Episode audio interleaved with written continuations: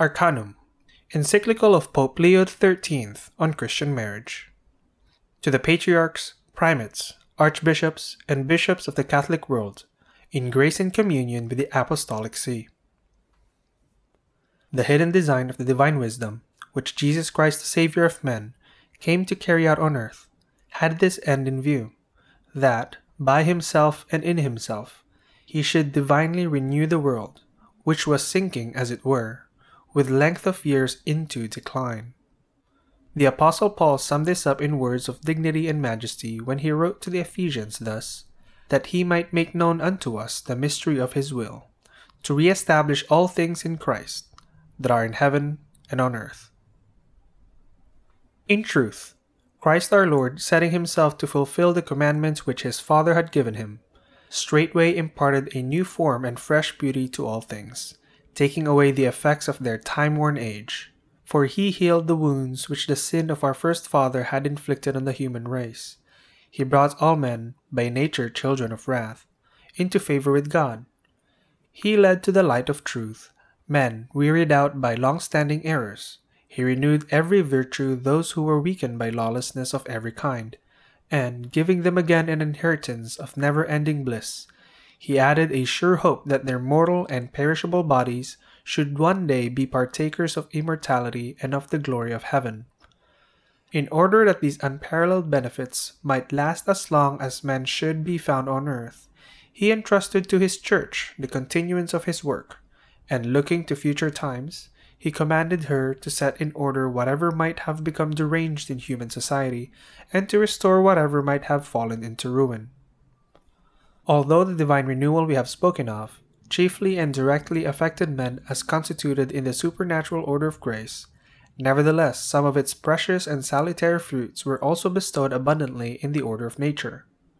Hence, not only individual men, but also the whole mass of the human race, have in every respect received no small degree of worthiness. For, so soon as Christian order was once established in the world, it became possible for all men, one by one, to learn what God's fatherly providence is, and to dwell in it habitually, thereby fostering that hope of heavenly help which never confoundeth.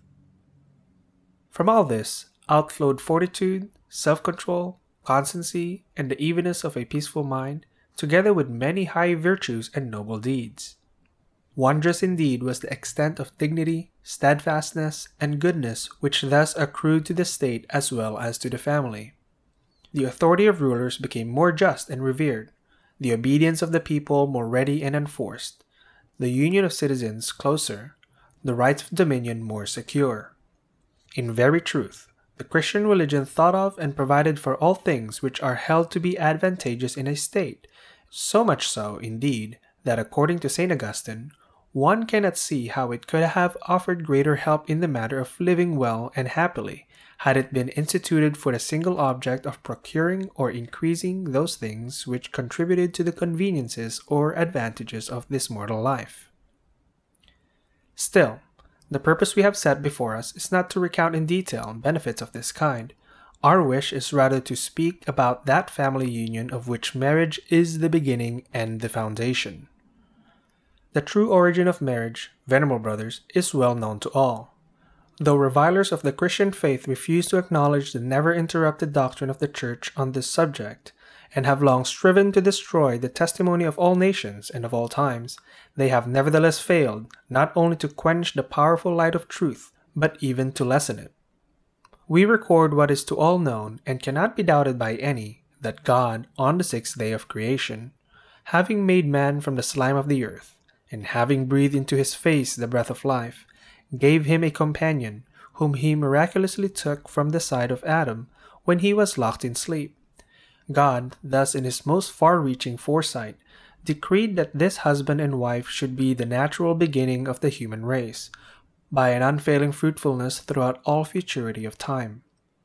And this union of man and woman, that it might answer more fittingly to the infinite wise counsels of God, even from the beginning manifested chiefly two most excellent properties, deeply sealed as it were, and signed upon it, namely, unity and perpetuity.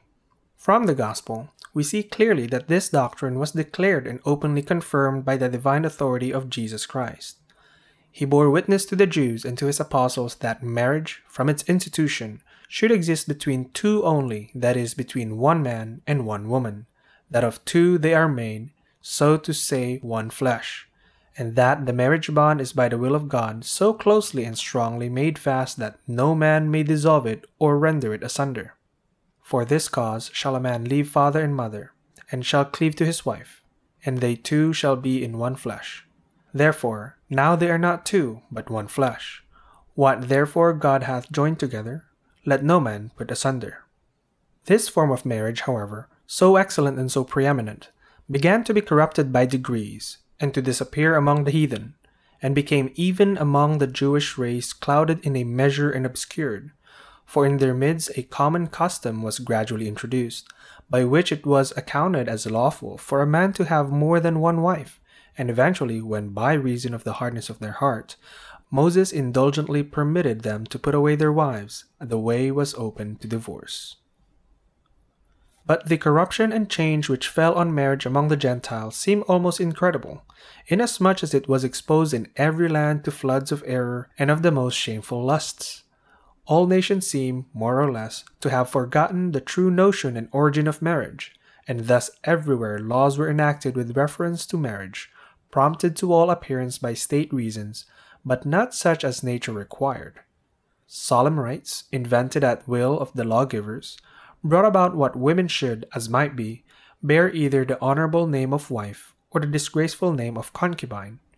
And things came to such a pitch that permission to marry, or the refusal of the permission, depended on the will of the heads of the state, whose laws were greatly against equity or even to the highest degree unjust. Moreover, plurality of wives and husbands, as well as divorce, caused the nuptial bond to be relaxed exceedingly. Hence, too, sprang up the greatest confusion as to the mutual rights and duties of husbands and wives, inasmuch as a man assumed right of dominion over his wife, ordering her to go about her business often without any just cause, while he was himself at liberty to run headlong with impunity into lust, unbridled and unrestrained, in houses of ill fame and amongst his female slaves, as if the dignity of the person sinned with, and not the will of the sinner, made the guilt. When the licentiousness of a husband thus showed itself, nothing could be more piteous than the wife, sunk so low as to be all but reckoned as a means for the gratification of passion, or for the production of offspring. Without any feeling of shame, marriageable girls were bought and sold like so much merchandise and power was sometimes given to the father and to the husband to inflict capital punishment on the wife. Of necessity, the offspring of such marriages as these were either reckoned among the stock in trade of the commonwealth or held to be the property of the father of the family. And the law permitted him to make and unmake the marriages of his children at his mere will, and even to exercise against them the monstrous power of life and death. So manifold being the vices and so great the ignominies with which marriage was defiled, an alleviation and a remedy were at length bestowed from on high. Jesus Christ, who restored our human dignity and who perfected the Mosaic law, applied early in his ministry no little solicitude to the question of marriage. He ennobled the marriage in Cana of Galilee by his presence, and made it memorable by the first of the miracles which he wrought.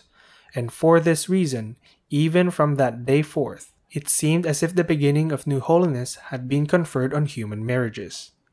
Later on, he brought back matrimony to the nobility of its primeval origin by condemning the customs of the Jews in their abuse of the plurality of wives and of the power of giving bills of divorce, and still more by commanding most strictly that no one should dare to dissolve that union which God Himself had sanctioned by a bond perpetual. Hence, Having set aside the difficulties which were adduced from the law of Moses, he, in character of supreme lawgiver, decreed as follows concerning husbands and wives I say to you, that whosoever shall put away his wife, except it be for fornication, and shall marry another, committeth adultery. And he that shall marry her that is put away committeth adultery. But what was decreed and constituted in respect to marriage by the authority of God has been more fully and more clearly handed down to us by tradition and the written word, through the apostles, those heralds of the laws of God. To the apostles, indeed, as our masters, are to be referred the doctrines which our holy fathers, the councils, and the tradition of the universal church have always taught,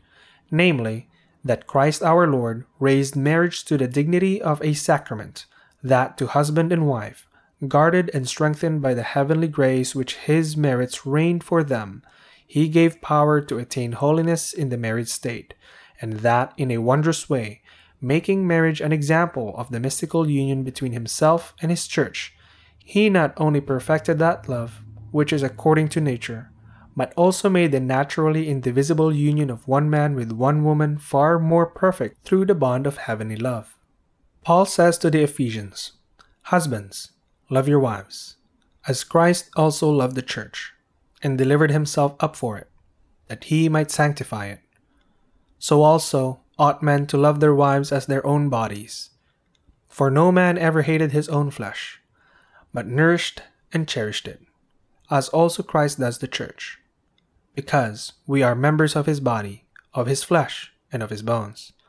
For this cause shall a man leave his father and mother, and shall cleave to his wife, and they shall be two in one flesh. This is a great sacrament, but I speak in Christ and in the church. In like manner, from the teaching of the apostles, we learn that the unity of marriage and its perpetual indissolubility, the indispensable conditions of its very origin, must, according to the command of Christ, be holy and inviolable without exception. Paul says again, To them that are married, not I but the Lord commandeth, that the wife depart not from her husband, and if she depart, that she remain unmarried, or be reconciled to her husband. And again, a woman is bound by the law as long as her husband lives, but if her husband dies, she is at liberty. It is for these reasons that marriage is a great sacrament, honorable in all, holy, pure, and to be reverenced as a type and symbol of most high mysteries. Furthermore, the Christian perfection and completeness of marriage are not compromised in those points only which have been mentioned. For, first, there has been vouchsafed to the marriage union a higher and nobler purpose than was ever previously given to it. By the command of Christ, it not only looks to the propagation of the human race, but to the bringing forth of children for the church, fellow citizens with the saints and the domestics of God, so that a people might be born and brought up for the worship and religion of the true God and our Savior, Jesus Christ. The mutual duties of husband and wife have been defined, and their several rights accurately established. They are bound, namely, to have such feelings for one another as to cherish always very great mutual love, to be ever faithful to their marriage vow, and to give one another an unfailing and unselfish help. The husband is the chief of the family and the head of the wife. The woman, because she is flesh of his flesh and bone of his bone, must be subject to her husband and obey him, not indeed as a servant, but as a companion, so that her obedience shall be wanting in neither honor nor dignity.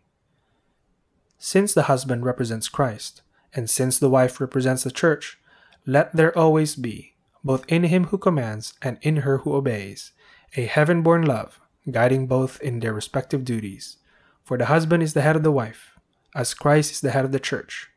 Therefore, as the church is subject to Christ, so also let wives be to their husbands in all things. Yet, owing to the efforts of the archenemy of mankind, there are persons who, thanklessly casting away so many other blessings of redemption, despise also or utterly ignore the restoration of marriage to its original perfection. It is a reproach to some of the ancients that they show themselves the enemies of marriage in many ways. But in our own age, much more pernicious is the sin of those who would fain pervert utterly the nature of marriage, perfect though it is, and complete in all its details and parts. The chief reason why they act in this way is because very many, imbued with the maxims of a false philosophy and corrupted in morals, judge nothing so unbearable as submission and obedience, and strive with all their might to bring about that not only individual men, but families, also indeed of human society itself, may in haughty pride despise the sovereignty of God. Now, since the family and human society at large spring from marriage, these men will on no account allow matrimony to be the subject of the jurisdiction of the Church. Nay, they endeavor to deprive it of all holiness, and so bring it within the contracted sphere of those rights which, having been instituted by man, are ruled and administered by the civil jurisprudence of the community. Wherefore, it necessarily follows that they attribute all power over marriage to civil rulers, and allow none whatever to the Church. And when the Church exercises any such power, they think that she acts either by favor of the civil authority or to its injury. Now is the time, they say, for the heads of the state to vindicate their rights unflinchingly, and to do their best to settle all that relates to marriage according as to them seems good. Hence are owing civil marriages, commonly so called. Hence laws are framed which impose impediments to marriage. Hence arise judicial sentences affecting the marriage contract, as to whether or not it have been rightly made. Lastly, all power of prescribing and passing judgment in this class of cases is, as we see, of set purpose denied to the Catholic Church, so that no regard is paid either to her divine power or to her prudent laws. Yet, under these, for so many centuries, have the nations lived on whom the light of civilization shone bright with the wisdom of Christ Jesus. Nevertheless, the naturalists, as well as all who profess that they worship above all things the divinity of the state, and strive to disturb whole communities with such wicked doctrines, cannot escape the charge of delusion Marriage has God for its author, and was from the very beginning a kind of foreshadowing of the incarnation of his Son, and therefore there abides in it something holy and religious, not extraneous, but innate, not derived from men, but implanted by nature. Innocent III, therefore, and Honorius III, our predecessors, affirm not falsely nor rashly that a sacrament of marriage existed ever amongst the faithful and unbelievers we call to witness the monuments of antiquity, as also the manners and customs of those people who, being the most civilized, had the greatest knowledge of law and equity. In the minds of all of them, it was a fixed and foregone conclusion that, when marriage was thought of, it was thought of as conjoined with religion and holiness. Hence, among those, marriages were commonly celebrated with religious ceremonies, under the authority of pontiffs, and with the ministry of priests. So mighty, even in the souls ignorant of heavenly doctrine, was the force of nature, of the remembrance of their origin, and of the conscience of the human race. As, then, marriage is holy by its own power, in its own nature, and of itself. It ought not be regulated and administered by the will of civil rulers, but by the divine authority of the Church, which alone in sacred matters professes the office of teaching. Next, the dignity of the sacrament must be considered, for through addition of the sacrament, the marriages of Christians have become far the noblest of all matrimonial unions. But to decree and ordain concerning the sacraments is, by the will of Christ Himself, so much a part of the power and duty of the Church that it is plainly absurd to maintain that even the very smallest fraction of such power has been transferred to the civil ruler. Lastly, should be borne in mind the great weight and crucial test of history, by which it is plainly proved that the legislative and judicial authority of which we are speaking has been freely and constantly used by the Church, even in times when some foolishly suppose the head of the state either to have consented to it or connived at it. It would, for instance, be incredible and altogether absurd to assume that Christ our Lord condemned the long standing practice of polygamy and divorce by authority delegated to him by the procurator of the province or the principal ruler of the Jews. And it would be equally extravagant to think that, when the Apostle Paul taught that divorces and incestuous marriages were not lawful, it was because Tiberius, Caligula, and Nero agreed with him or secretly commanded him so to teach. No man in his senses could ever be persuaded that the Church made so many laws about the holiness and indissolubility of marriage and the marriages of slaves with the freeborn by power received from Roman emperors, most hostile to the Christian name, whose strongest desire was to destroy by violence and murder the rising Church of Christ. Still less could anyone believe this to be the case, when the law of the Church was sometimes so divergent from the civil law that Ignatius the Martyr, Justin, Athenagoras, and Tertullian publicly denounced as unjust and adulterous certain marriages which had been sanctioned by imperial law.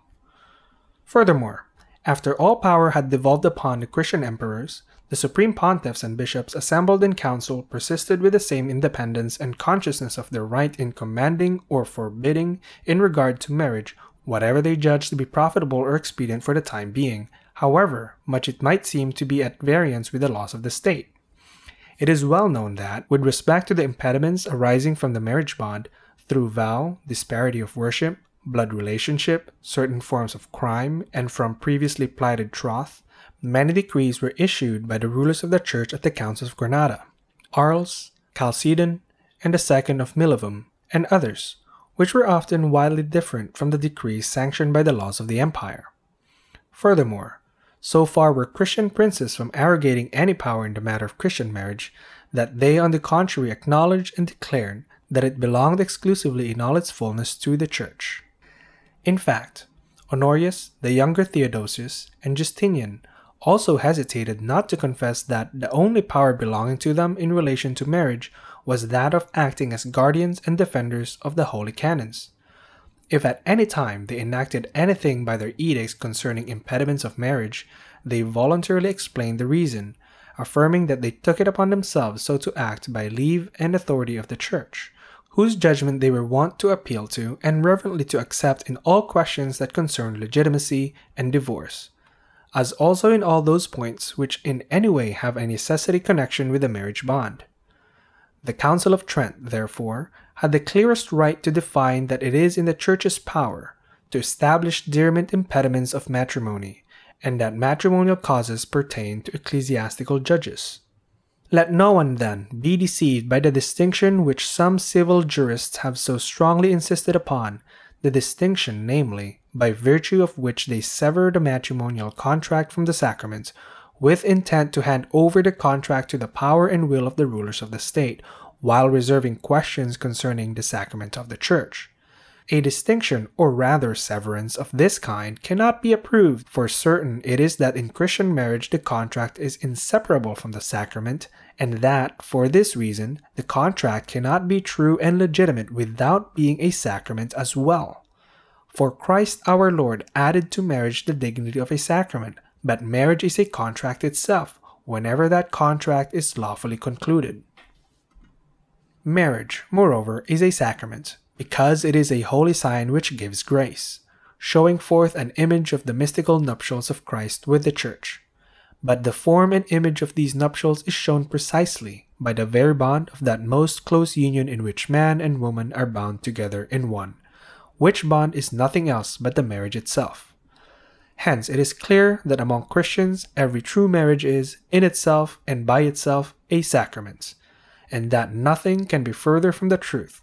than to say that the sacrament is a certain added ornament or outward endowment which can be separated and torn away from the contract at the caprice of man. Neither, therefore, by reasoning can it be shown, nor by any testimony of history be proved, that power over the marriages of Christians has ever lawfully been handed over to the rulers of the state. If, in this matter, the right of anyone else has ever been violated, no one can truly say that it has been violated by the Church. Would that the teaching of the naturalists, besides being full of falsehood and injustice, were not also the fertile source of much detriment and calamity? But it is easy to see at a glance the greatness of the evil which unhallowed marriages have brought, and ever will bring on the whole of human society. From the beginning of the world, indeed, it was divinely ordained that things instituted by God and by nature should be proved by us to be the more profitable and salutary the more they remain unchanged in their full integrity. For God, the Maker of all things, well knowing what was good for the institution and preservation of each of his creatures, so ordered them by his will in mind that each might adequately attain the end for which it was made. If the rashness or the wickedness of human agency venture to change or disturb that order of things which has been constituted with fullest foresight, then the designs of infinite wisdom and usefulness begin either to be hurtful or cease to be profitable, partly because through the change undergone they have lost their power of benefiting, and partly because God chooses to inflict punishments on the pride and audacity of man. Now, those who deny that marriage is holy, and who relegate it, stripped of all its holiness, among the class of common secular things, uproot thereby the foundations of nature, not only resisting the designs of providence, but, so far as they can, destroying the order that God has ordained. No one, therefore, should wonder if from such insane and impious attempts there spring up a crop of evils pernicious in the highest degree both to the salvation of souls and to the safety of the commonwealth. If then we consider the end of the divine institution of marriage, we shall see very clearly that God intended it to be a most fruitful source of individual benefit and of public welfare. Not only in strict truth was marriage instituted for the propagation of the human race, but also that the lives of husbands and wives might be made better and happier. This comes about in many ways by their lightening each other's burdens through mutual help, by constant and faithful love, by having all their possessions in common, and by the heavenly grace which flows from the sacrament. Marriage also can do much for the good of families, for, so as long as it is conformable to nature and in accordance with the counsels of God, it has power to strengthen union of heart in the parents, to secure the holy education of children, to temper the authority of the father by the example of the divine authority, to render children obedient to their parents, and servants obedient to their masters. From such marriages as these, the state may rightly expect a race of citizens animated by a good spirit and filled with reverence and love for God, recognizing it their duty to obey those who rule justly and lawfully, to love all, and to injure no one. These many and glorious gifts were ever the product of marriage, so long as it retained those gifts of holiness, unity, and indissolubility, from which proceeded all its fertile and saving power nor can anyone doubt but that it would always have brought forth such fruits at all times and in all places, had it been under the power and guardianship of the Church, the trustworthy preserver and protector of these gifts. But now, there is a spreading wish to supplant natural and divine law by human law, and hence has begun a gradual extinction of that most excellent ideal of marriage which nature herself had impressed on the soul of man, and sealed, as it were, with her own seal Nay, more, even in Christian marriages, this power, productive of so great good, has been weakened by the sinfulness of man. Of what advantage is it if a state can institute nuptials estranged from the Christian religion, which is the mother of all good, cherishing all sublime virtues, quickening and urging us to everything that is the glory of a lofty and generous soul? When the Christian religion is rejected and repudiated, marriage sinks of necessity into the slavery of man's vicious nature and vile passions, and finds but little protection in the help of natural goodness.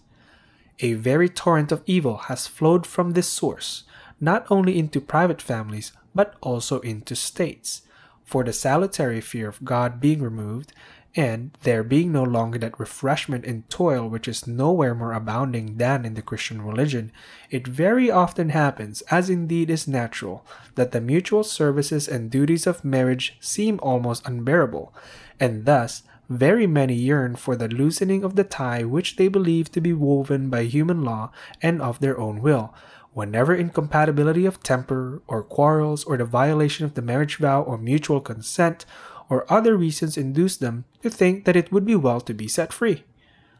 Then, if they are hindered by law from carrying out this shameless desire, they contend that the laws are iniquitous, inhuman, and at variance with the rights of free citizens, adding that every effort should be made to repeal such enactments and to introduce a more humane code sanctioning divorce.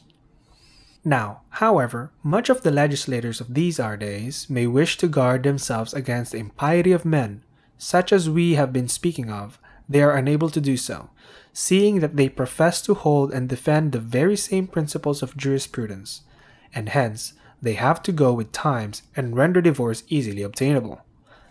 History itself shows this, for to pass over other instances, we find that at the close of the last century, divorces were sanctioned by law in that upheaval, or rather, as it might be called, conflagration in France, when society was wholly degraded by the abandoning of God. Many at the present time would fain to have those laws reenacted, because they wish God and His Church to be altogether exiled and excluded from the midst of human society, madly thinking that in such laws a final remedy must be sought for that moral corruption which is advancing with rapid strides. Truly, it is hardly possible to describe how great are the evils that flow from divorce. Matrimonial contracts are by it made variable, mutual kindness is weakened, deplorable inducements to unfaithfulness are supplied, harm is done to the education and training of children, occasion is afforded for the breaking up of homes, the seeds of dissension are sown among families, the dignity of womanhood is lessened and brought low, and women run the risk of being deserted after having ministered to the pleasures of men.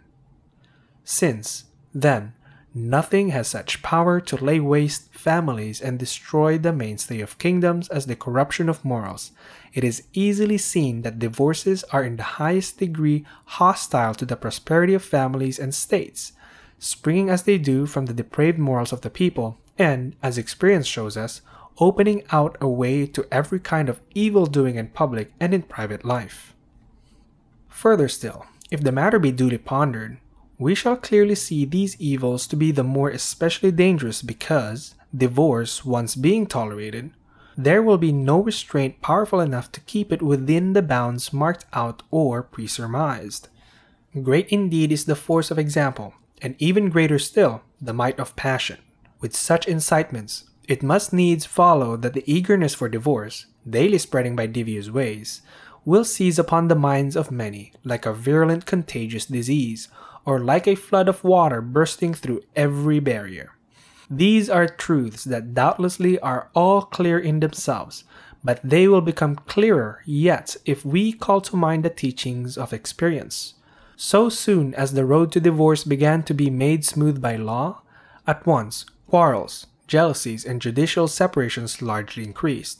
and such shamelessness of life followed that men who had been in favor of these divorces repented of what they had done and feared that, if they did not carefully seek a remedy by repealing the law, the state itself might come to ruin.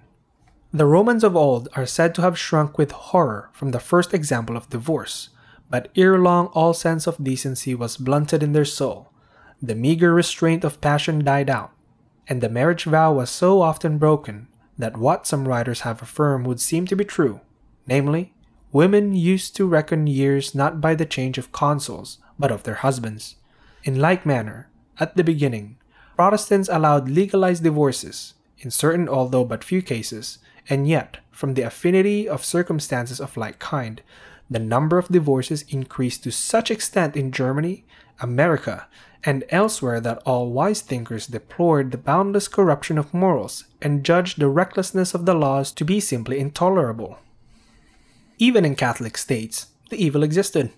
For whenever any time divorce was introduced, the abundance of misery that followed far exceeded all that the framers of the law could have foreseen. In fact, many lent their minds to contrive all kinds of fraud and device, and by accusations of cruelty, violence, and adultery to feign grounds for the dissolution of the matrimonial bond of which they had grown weary, and all this with so great havoc to morals that an amendment of the laws was deemed to be urgently needed. Can anyone therefore doubt that laws in favor of divorce would have a result equally baneful and calamitous were they to be passed in these our days? There exists not, indeed, in the projects and enactments of men, any power to change the character and tendency with things have received from nature. Those men, therefore, show but little wisdom in the idea they have formed of the well being of the commonwealth who think that the inherent character of marriage can be perverted with impunity, and who, disregarding the sanctity of religion and of the sacrament, seem to wish to degrade and dishonor marriage more basely than what was done even by heathen laws. Indeed, if they do not change their views, not only private families, but all public society will have unceasing cause to fear lest they should be miserably driven into that general confusion and overthrow of order which is even now the wicked aim of socialists and communists. Thus we see most clearly how foolish and senseless it is to expect any public good from divorce, when on the contrary it tends to the certain destruction of society. it must consequently be acknowledged that the Church has deserved exceedingly well of all nations by her ever watchful care in guarding the sanctity and indissolubility of marriage. Again, no small amount of gratitude is owing to her for having, during the last hundred years, openly denounced the wicked laws which have grievously offended on this particular subject, as well as for her having branded with anathema the baneful heresy obtaining among Protestants touching divorce and separation. Also, for having in many ways condemned the habitual dissolution of marriage among the Greeks, for having declared invalid all marriages contracted upon the understanding that they may be at some future time dissolved, and lastly, for having, from the earliest times, repudiated the imperial laws which disastrously favored divorce. As often indeed as the supreme pontiffs have resisted the most powerful among rulers, in their threatening demands that divorces carried out by them should be confirmed by the Church, so often must we account them to have been contending for the safety, not only of religion, but also of the human race. For this reason, all generations of men will admire the proofs of unbending courage which are to be found in the decrees of Nicholas I against Lothair, of Urban II and Paschal II against Philip I of France, of Celestine III and Innocent III against Alphonsus of Leon and Philip II of France, of Clement VII and Paul III against Henry VIII, and lastly, of Pius VII, that holy and courageous pontiff, against Napoleon I, when at the height of his prosperity and in the fullness of his power. This being so, all rulers and administrators of the state who are desirous of following the dictates of reason and wisdom, and anxious for the good of their people, ought to make up their minds to keep the holy laws of marriage intact, and to make use of the preferred aid of the Church for securing the safety of morals and the happiness of families, rather than suspect her of hostile intention and falsely and wickedly accuse her of violating the civil law. They should do this the more readily, because the Catholic Church, though powerless in any way to abandon the duties of her office or the defense of her authority, still very greatly inclines to kindness and indulgence whenever they are consistent with the safety of her rights and the sanctity of her duties. Wherefore, she makes no decrees in relation to marriage without having regard to the state of the body politic and the condition of the general public, and has besides more than once mitigated as far as possible the enactments of her own laws when there were just and weighty reasons. Moreover, she is not unaware, and never calls in doubt, that the sacrament of marriage, being instituted for the preservation and increase of the human race, has a necessary relation to circumstances of life, which, though connected with marriage, belong to the civil order, and about which the state rightly makes strict inquiry and justly promulgates decrees. Yet no one doubts that Jesus Christ, the founder of the Church, willed her sacred power to be distinct from the civil power, and each power to be free and unshackled in its own sphere. With this condition, however, a condition good for both, and of advantage to all men, that union and concord should be maintained between them, and that on those questions which are, though in different ways, of common right and authority, the power to which secular matters have been entrusted should happily and becomingly depend on the other power which has in its charge the interests of heaven. In such arrangements and harmony is found not only the best line of action for each power, but also the most opportune and efficacious method of helping men in all that pertains to their life here and to their hope of salvation hereafter. For, as we have shown in former encyclical letters, the intellect of man is greatly ennobled by the Christian faith, and made better able to shun and banish all error, while faith borrows in turn no little help from the intellect. And in like manner, when the civil power is on friendly terms with the sacred authority of the Church, there accrues to both a great increase of usefulness. The dignity of one is exalted, and so long as religion is its guide, it will never rule unjustly while the other receives help of protection and defense for the public good of the faithful. Being moved, therefore, by these considerations, as we have exhorted rulers at other times, so still more earnestly we exhort them now, to concord and friendly feeling,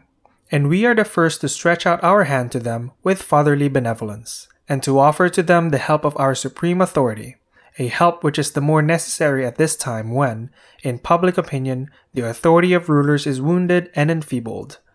Now that the minds of so many are inflamed with a reckless spirit of liberty, and men are wickedly endeavoring to get rid of every restraint of authority, however legitimate it may be, the public safety demands that both powers should unite their strength to avert the evils which are hanging not only over the church, but also over civil society. But while earnestly exhorting all to a friendly union of will, and beseeching God, the Prince of Peace, to infuse a love of concord into all hearts, we cannot, venerable brothers, refrain from urging you more and more to fresh earnestness, and zeal, and watchfulness, though we know that these are already very great. With every effort and with all authority, strive as much as you are able to preserve whole and undefiled among the people committed to your charge the doctrine which Christ our Lord taught us, which the apostles, the interpreters of the will of God, have handed down, and which the Catholic Church has herself scrupulously guarded and commanded to be believed in all ages by the faithful of Christ. Let special care be taken that the people be well instructed in the precepts of Christian wisdom so that they may always remember that marriage was not instituted by the will of man,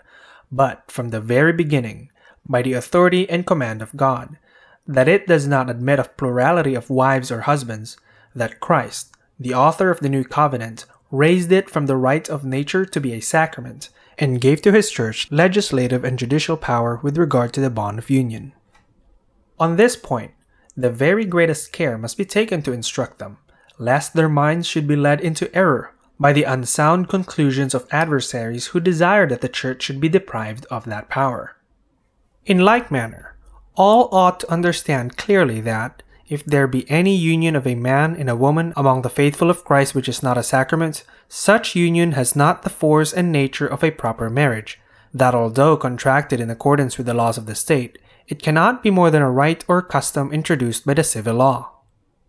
Further, the civil law can deal with and decide those matters alone, which in the civil order spring from marriage, and which cannot possibly exist, as is evident, unless there be a true and lawful cause of them, that is to say, the nuptial bond.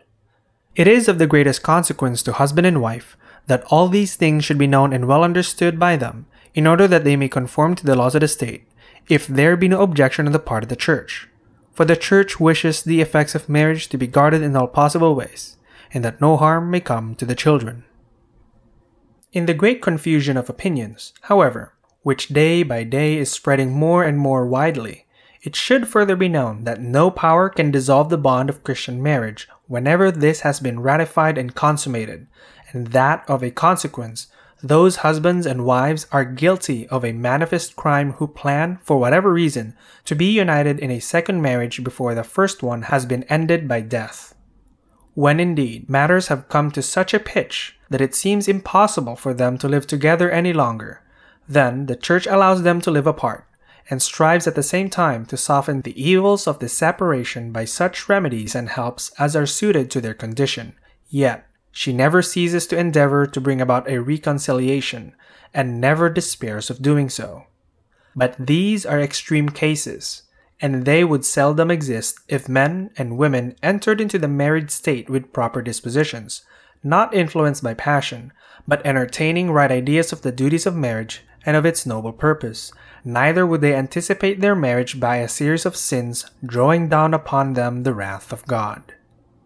To sum up all in a few words, there would be a calm and quiet constancy in marriage if married people would gather strength and life from the virtue of religion alone, which imparts to us resolution and fortitude, for religion would enable them to bear tranquilly and even gladly the trials of their state, such as, for instance, the faults that they discover in one another, the difference of temper and character, the weight of a mother's cares, the wearing anxiety about the education of children, reverses of fortune, and the sorrows of life. Care also must be taken that they do not easily enter into marriage with those who are not Catholics, for, when minds do not agree as to the observances of religion, it is scarcely possible to hope for agreement in other things.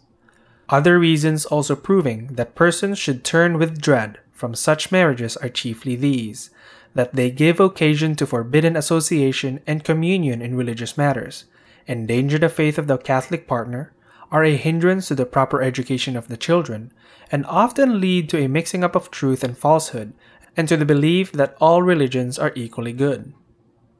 Lastly, since we well know that none should be excluded from our charity, we commend venerable brothers to your fidelity and piety those unhappy persons who, carried away by the heat of passion, and being utterly indifferent to their salvation, live wickedly together without the bond of lawful marriage. Let your utmost care be exercised in bringing such persons back to their duty, and both by your own efforts and by those of good men who will consent to help you, strive by every means that they may see how wrongly they have acted, that they may do penance, and that they may be induced to enter into a lawful marriage according to the Catholic rite. You will at once see, venerable brothers, that the doctrine and precepts in relation to Christian marriage, which we have thought good to communicate to you in this letter, tend no less to the preservation of civil society than to the everlasting salvation of souls. By reason of their gravity and importance, minds may everywhere be found docile and ready to obey them. For this end, let us all suppliantly, with humble prayer, implore the help of the Blessed and Immaculate Virgin Mary, that our hearts being quickened to the obedience of faith, she may show herself our mother and our helper. With equal earnestness, let us ask the princes of the apostles, Peter and Paul, the destroyers of heresies, the sowers of the seed of truth, to save the human race by their powerful patronage from the deluge of errors that is surging afresh. In the meantime, as an earnest of heavenly gifts, and a testimony of our special benevolence, we grant to you all, venerable brothers, and to the people confided to your charge, from the depths of our heart, the Apostolic Benediction. Given at St. Peter's in Rome, the 10th day of February, 1880, the third year of our pontificate.